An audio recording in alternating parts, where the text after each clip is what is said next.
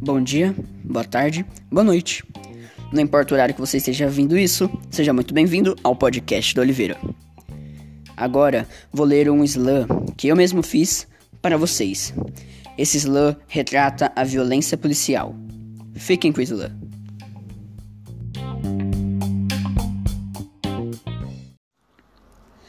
Violência policial consiste em agressão física e também verbal. Pessoas agredidas por falta de treinamento, mas nem sempre são pessoas específicas. Tem sempre algo atrás da cortina.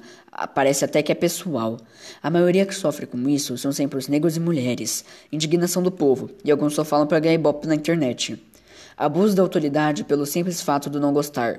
Racismo e machismo até hoje. Até quando isso vai continuar? Enfim, a hipocrisia. Século XXI. Branco com arma é legítima defesa. Preto com arma é bandido. Não importa. É só mais um. Pou, pou, pou. Três tiros de uma garota, por sinal, negra, pelo simples fato de uma sem certeza de uma suposição.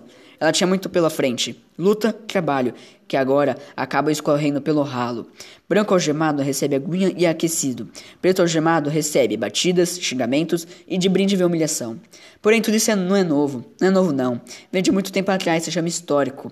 Se chama histórico e já tem um gigantesco repertório desde 80 tiros até sufocação, sufocação usando joelho, três pessoas e até o tradicional mata-leão. Abordagem, abordagem legal, isso já foi provado. E os policiais que não são reprovados e atualmente já estão cansados. Para nada de ruim acontecer, desde pequenos já são treinados com medo desde criança de ser abordados. Existem pessoas que necessitam de escudos, necessitam de voz. E você vai continuar aí parado?